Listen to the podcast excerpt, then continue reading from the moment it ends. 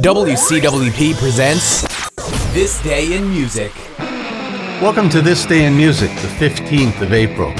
Please note the variety in this 10 year span of music. 1962, Elvis Presley's Good Luck Charm was a number one pop hit. 1972, Roberta Flack's First Time Ever I Saw Your Face hit number one.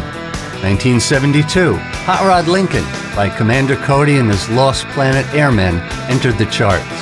1973, Tony Orlando and Dawn's High Yellow Ribbon Round the Old Oak Tree was a number one pop single.